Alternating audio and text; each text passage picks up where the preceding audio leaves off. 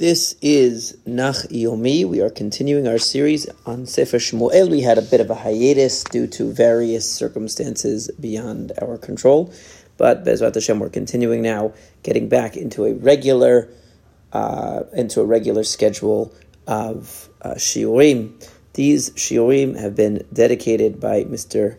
Ariel Kalati and family in memory of Dorina Kalati Zechona Levacha, as well as by Charlotte Shaverdi for the Hatzlacha and continued success of our learning in Yeshivat De'ava Haskel. We thank our sponsors and encourage anyone who would like to contribute to help us to continue our work. We are beginning where we left off, Perek Yud, the 10th chapter of Sefer Shmuel Aleph.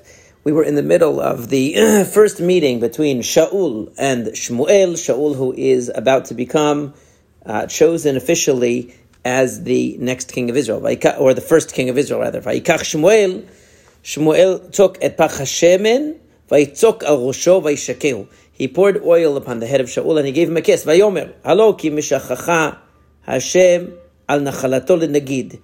And he said, Behold, Hashem has anointed you over his inheritance, meaning over the Jewish people, as the leader. This was the symbolic manner in which kings were chosen. Shmuel went on and said, when you leave today from him, umatzata, you're going to see shnei anashim im kvurat Rachel begvul Binyamin betzeltzach. You're going to see two men near Kever Rachel in the uh, on the border of Binyamin and Tzeltzach. And they're going to say to you, Nimtzuat onot levakesh that your the donkeys that you originally left home to look for have been found. And he was more worried about you, saying, "What am I going to do for my son?" In other words, we remember that Shaul originally encountered Shmuel because he had gone on a mission to find his father's donkeys, and that led him to come to consult with Shmuel to try to find where the donkeys to identify and lo- locate the donkeys.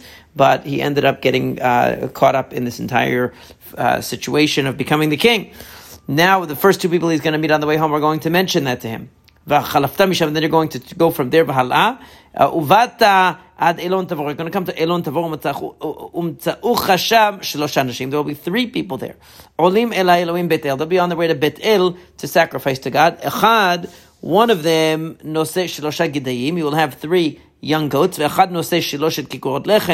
will have three loaves of bread. And one will have a skin filled with wine. They're going to greet you. They're going to give you two loaves, and you're going to take it from them. After that, tavo givata Elohim. Asher sham nitzive plishtim. You're going to come to a place called givata Elohim, where there are garrisons of plishtim. Vahi kivochasham ha'ir ufagata chevel neviim yordim abama. You're going to see uh, uh, when you come to that city, you're going to run into a group of prophets who are coming down from the Bama, from the high place where they used to uh, bring sacrifices. And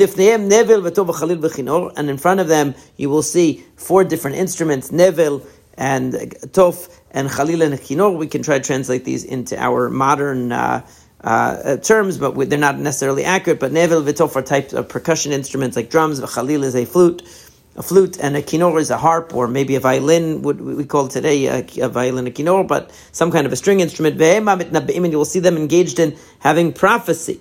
Uh, according to the uh, according to some here, mitnabim means praising Hashem, but it seems to have more to do with some kind of a prophetic trance. And the Spirit of God will will be extended upon you. It will uh, will uh, pass on to you. Imam, and you're going to have the same kind of prophecy. You're going to become a different person. It will be that when all of these signs come, do whatever your hand can do. In other words, do all that's in your power, because that's going to be a sign that God is with you. Now, up till now, we read about the three signs, basically, the, you know, that are going to validate and verify Shmuel's prophecy to Shaul that Shaul has this special role, role to fulfill. The question is, what's the significance of these three signs? And uh, why is it so important for these three signs to be precisely the way that they are?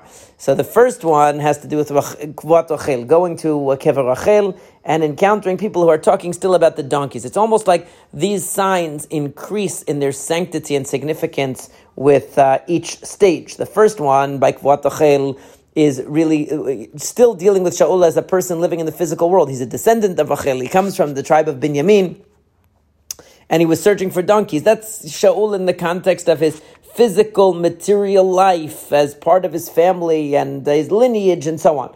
And so that's the first stop. The second stop, he encounters people on their way to worship God in Bet El, and they give him uh, their bread and uh, they greet him and give him their bread, and he's supposed to take it. And so this has already more of a spiritual connotation that he is engaging with those who are involved in seeking closeness to God, and they are supporting him, and they are they are giving him a, giving him gifts and paying him tribute, and that signifies a, a, the level of, of the king of Israel. That that's what he's supposed to be doing. He's somebody that the people who are seeking closeness to God are going to turn to and are going to support because he's going to provide them with the infrastructure necessary for their uh, relationship to God uh, to be able to flourish. That's the second. And the third one is the highest because in the third one, it's interesting. We see a contrast between the, the garrisons of the Plishtim, the Tzivei Plishtim, on one hand, the ultimate uh, uh, opposition, the opposite of, of the Jewish people, the opposite of Kiddushan. We see the Nevi'im. The Nevi'im are at the highest level. And Shaul, of course, joins the Nevi'im and is going to have some prophetic experience together with them. So that's not just someone else who's in the process of seeking a connection with God, interacting with Shaul, but Shaul himself having this interaction that's going to be be transformative. He's going to become a different person. It's really going to change his whole perspective once he has this prophecy. So, in a way, it charts the course of Shaul's own development from the mundane to the practical but with a spiritual uh, goal in mind to the purely spiritual. We're going to see how this plays itself out. And then Shmuel adds another piece. He says, Gilgal, you're going to go down before me to Gilgal, and I'm going to come down to you. La'alot olot, to bring sacrifices, shlamim. These are two different kinds of korbanot. One is a burnt offering that's totally offered to God. One is a shlamim that's usually eaten in a celebratory way where the people partake of the korban as well.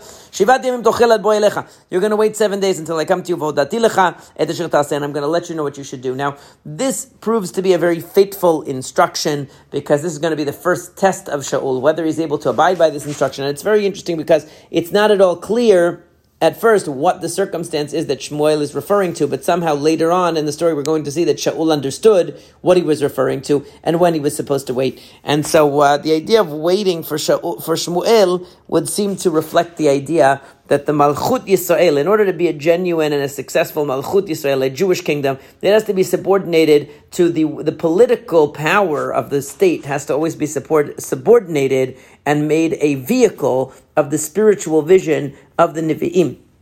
And so therefore Shmuel has to be the ultimate authority, so to speak. Not in a political sense, obviously, but in the sense that the king is going to be somebody who subordinates himself and adheres to the wisdom and the guidance and the vision of the Nevi'im that understand the path of Hashem and the wis- and the will of Hashem. And so that's what it signifies to wait for Shmuel to come. We're going to see more about this in the upcoming story. When Shaul turned to walk away from Shmuel, lo Elohim, lev acher. God suddenly gave him a different kind of a spirit. Rashi says, ruach gvurat malchut. All of a sudden had a feeling of kingship and, and a, a majesty about him uh, that, that rested upon him. In other words, this sense of a mission and a purpose that he had suddenly uh, uh inspired him with a totally different attitude towards life. So all of the signs, right? So it says, all of the signs that were predicted came true. And then the last one was, that he saw this group of prophets coming, just like he was told by Shmuel he would, but and he had the divine inspiration fall upon him, and he was prophesying with them. Anybody who knew him from before yesterday, meaning anybody who knew him before, suddenly Shaul is uh, hanging out with the prophets. They said, each person said to his friend, What happened to the son of Kish? Did all of a sudden Shaul become a prophet also? In other words, the idea is that they saw someone going into, uh, uh, assuming a role and uh, and and getting involved in activities that had no relationship to their prior life. In other words, something totally new, something higher, um, more significant, more impressive, perhaps than what he was doing before. The, but the point was, what was the basis of it? I mean, uh, all of a sudden, Shaul is a uh, is a prophet. The Gam Shaul Banvi, and uh, Vayan Ish Misham Bayomer Umiavien, and somebody there said. Who's the father of the rest of the prophets? In other words, who's to say that what your background is, what your lineage is, what your parents were like, that that should determine what your spiritual capabilities are or what your leadership capabilities are. Who's to say?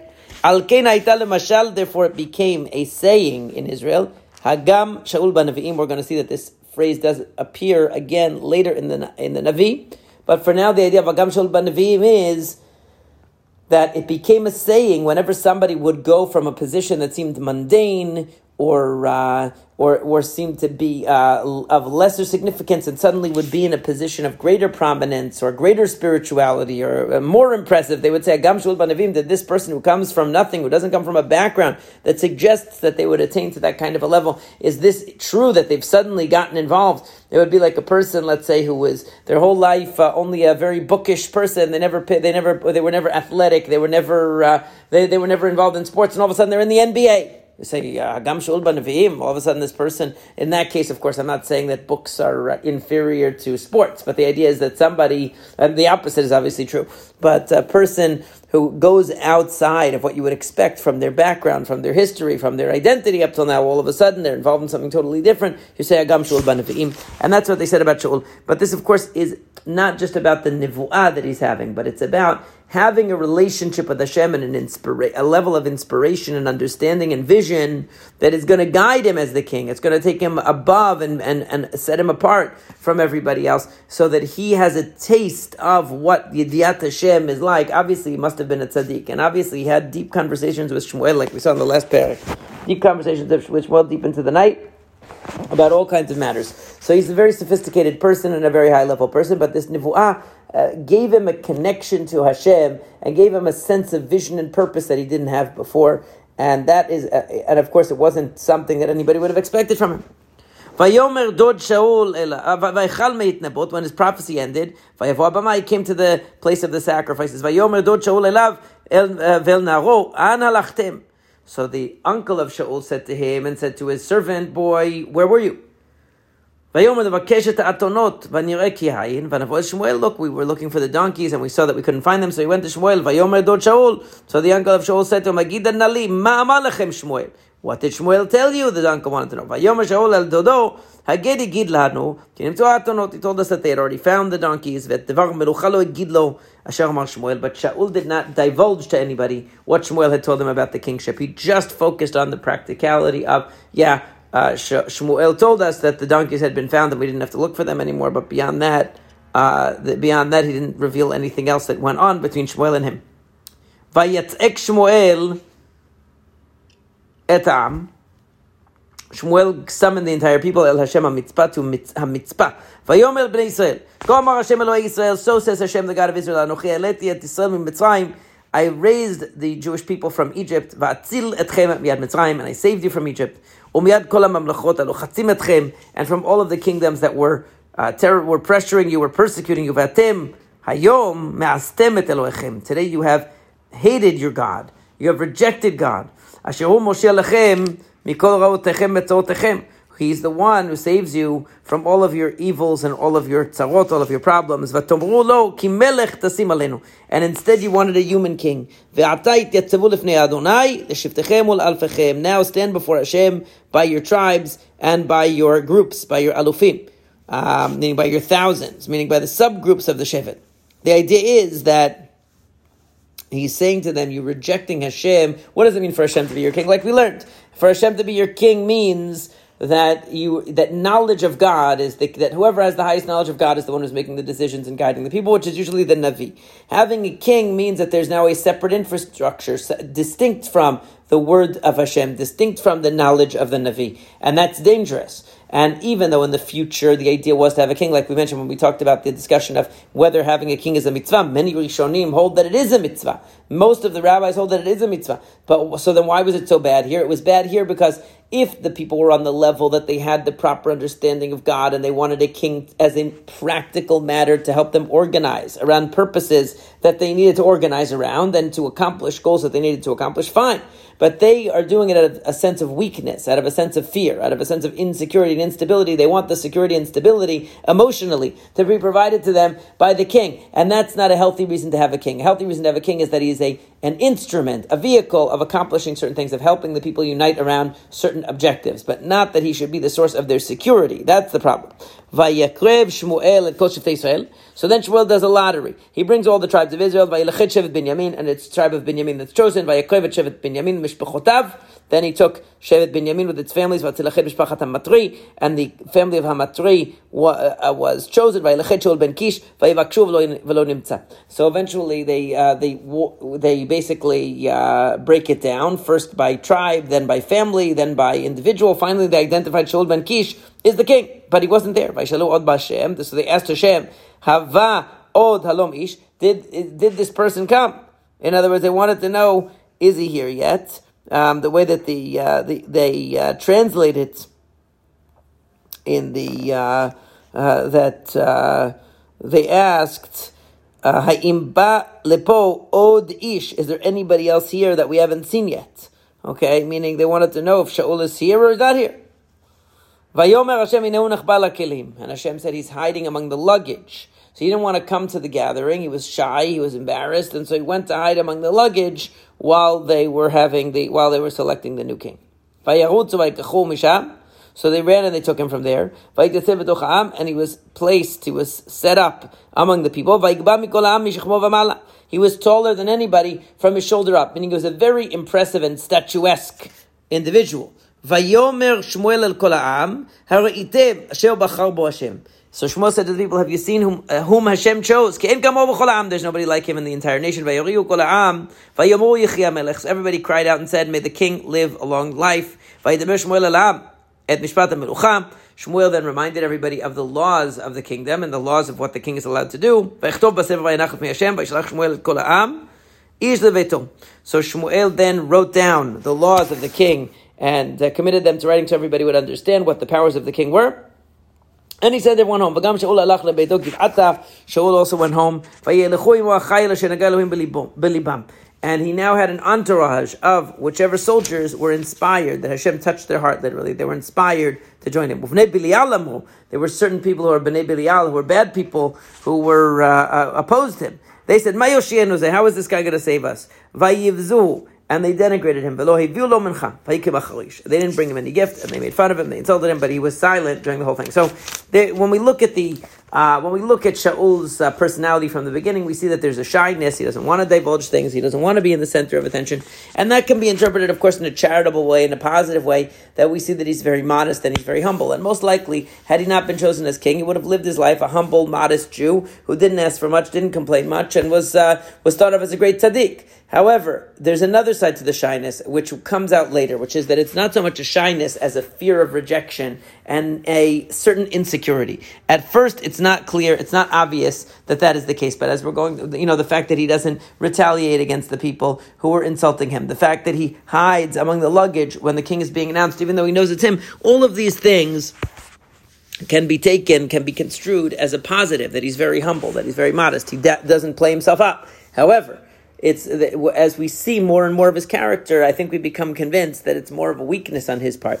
that he has a uh, that there is a uh, an insecurity there, and that insecurity in the beginning is okay because he gets lots of reassurance from the people, but once the insecurity becomes a real liability, and there's no longer any way to uh, deny it, to downplay it, to uh, you know, to kind of uh, try to assuage that uh, that that condition. So then, what ends up happening is that uh, it becomes a ma- he becomes paranoid. He becomes uh, he, be- he begins to think that everyone is against him. He begins to think that people are uh, looking to take his power. He begins to to, to desperately crave the approval of the people. In the beginning, he didn't want to go out. We think, wow, he doesn't care. He's so humble. He doesn't want the position. He doesn't want the honor. But it could also be the opposite that he's afraid of getting rejected. He's afraid. He doesn't know what to say to the people who are rejecting him.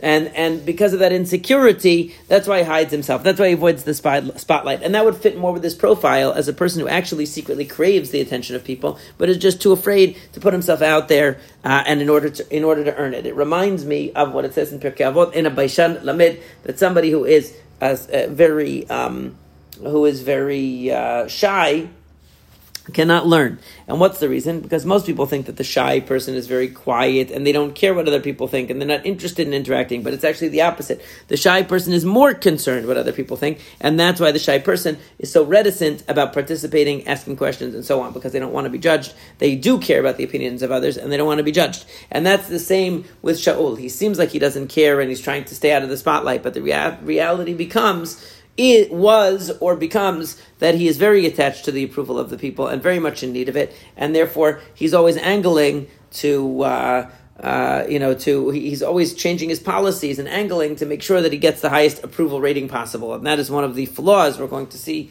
in Shaul as the stories progress.